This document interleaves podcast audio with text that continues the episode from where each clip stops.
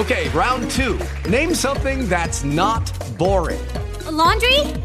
Ooh, a book club. Computer solitaire, huh? Ah, oh, sorry, we were looking for Chumba Casino. That's right. ChumbaCasino.com has over 100 casino style games. Join today and play for free for your chance to redeem some serious prizes. ChumbaCasino.com. No purchase necessary. Full prohibited by law. 18 plus terms and conditions apply. See website for details.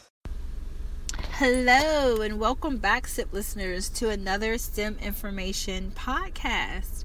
This is D Mage, and today I want to talk about engaging children in STEM education early this has been a topic that has um, become very dear to me um, because I have a very young child and I'm beginning to become aware of just how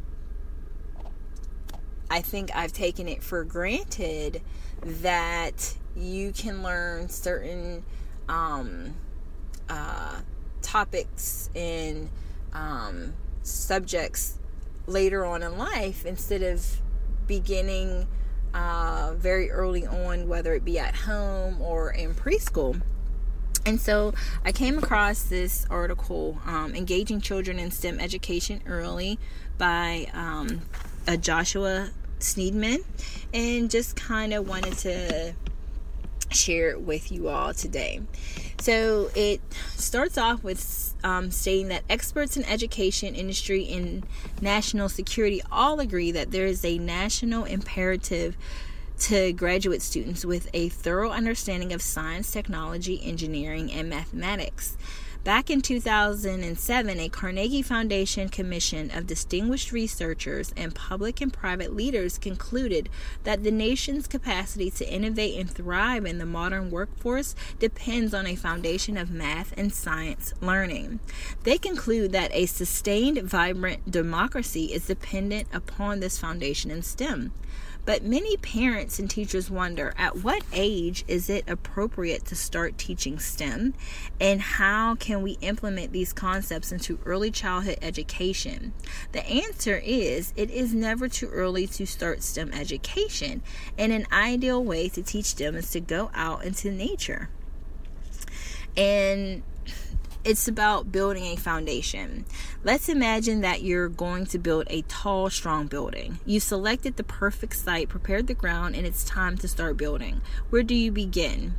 The you certainly don't put the foundation on the fifth floor. So, why should we wait until students are five years old and entering kindergarten to begin engaging in STEM activities? Students are incredibly active learners at one, two, and three years old, and we can start building their foundation in STEM as soon as they enter this world. Um, he goes on to talk about when my daughter was three months, I began allowing her to touch leaves, watch spiders, enjoy sunsets, hold sticks, and listen to waterfalls, as well as go on nature walks. We were doing STEM at three months old. Yes, I truly believe so. She was investigating the natural world around her, beginning to learn about how it works by testing it with her tiny fingers, watching it change, listening to its sounds, and feeling its textures its textures. The research is quite clear that the best practice in early childhood education is to break away from passive instruction and allow for more play and investigation. And this kind of learning early in life builds and builds an interest that that serve children throughout their school years. And later in life, Lillian G. Katz in STEM in the early years lays out a case that the best practice for early education is to allow students to be active, engaged, and take initiative in their own learning.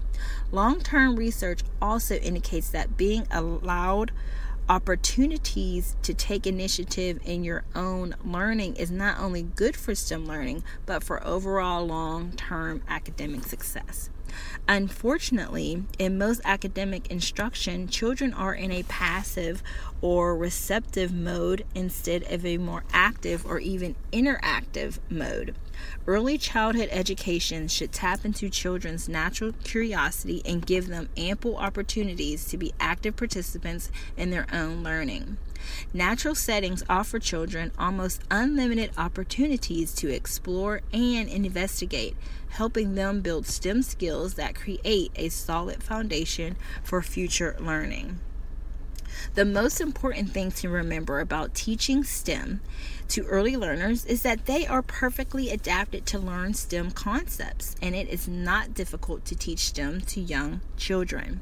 The secret is to tap into their natural and innate curiosity about the living world by simply allowing them to investigate, by encouraging them to ask questions about the real world you are engaging children in STEM. While there are hundreds, if not thousands, of recommendations, none is more simple and more powerful than this. Take children outside into nature. It is abundantly apparent to almost any adult that once you let a child walk down a dirt path in a forest, they start to explore their surroundings immediately. It is that sense of explore that little researchers encourage more exploration and provide more opportunities to return to these types of settings. If you don't have access to natural areas or even a more developed park, you can plant a small garden, make a terrarium, or simply make a start by growing seeds in cups. The Boston Children's Museum STEM Sprouts Teaching Guide recommends the simple strategy of building students' confidence and making them feel like experts by asking what questions rather than why questions. Why questions imply that there is a correct answer. Why do birds have feathers? Or why does the rock sink in the water? Are questions that have answers that children may not know and may find discouraging. What questions, on the other hand, focus on what are they noticing and doing and can be springboards for teachers and students to investigate together. What are those ants doing and what shapes do you see in those rocks? Are questions that invite children to observe, communicate, and be the experts. A recent study by a recent survey, I'm sorry, by Julia Torquati and colleagues found that early childhood educators are least confident about teaching nature and science. And a survey conducted by Julie Ernst found that 92% of Minnesota child care teachers spend the majority of their outdoor playtime in maintained or developed play spaces. And no teachers reported using natural areas for the majority of their outdoor playtime. Early science teaching is not a priority in most preschool classrooms, and most teachers are not taking children out to play and explore in natural settings. We need to work together to change the status quo for our nation's children.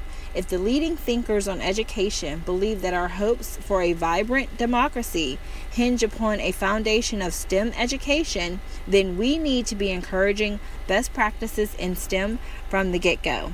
One of the best practices in teaching and learning is to make learning relevant.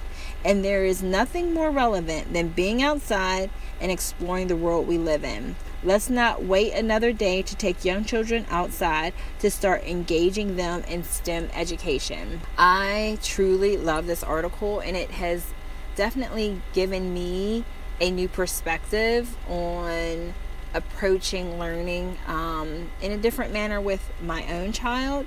I would love to hear your thoughts.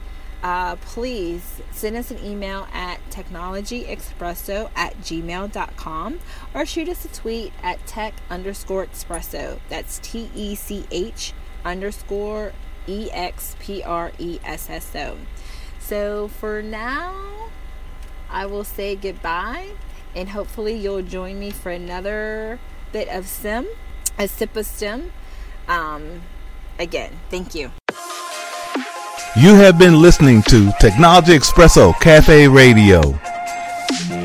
For a full list of our broadcast archives, social media handles, contact information, and upcoming shows, visit our website portal at www.technologyexpresso.com.net and .org.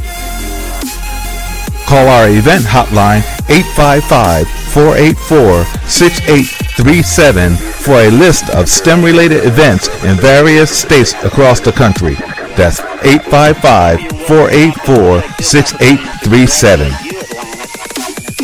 Your feedback is important to us. Send us an email through our website or directly to technologyexpresso at gmail.com.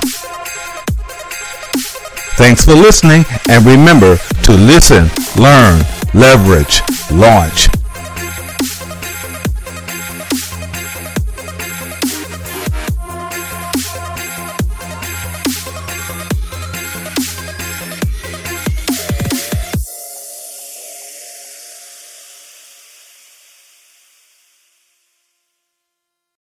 Lucky Land Casino asking people what's the weirdest place you've gotten lucky? Lucky? In line at the deli, I guess? Aha, in my dentist's office.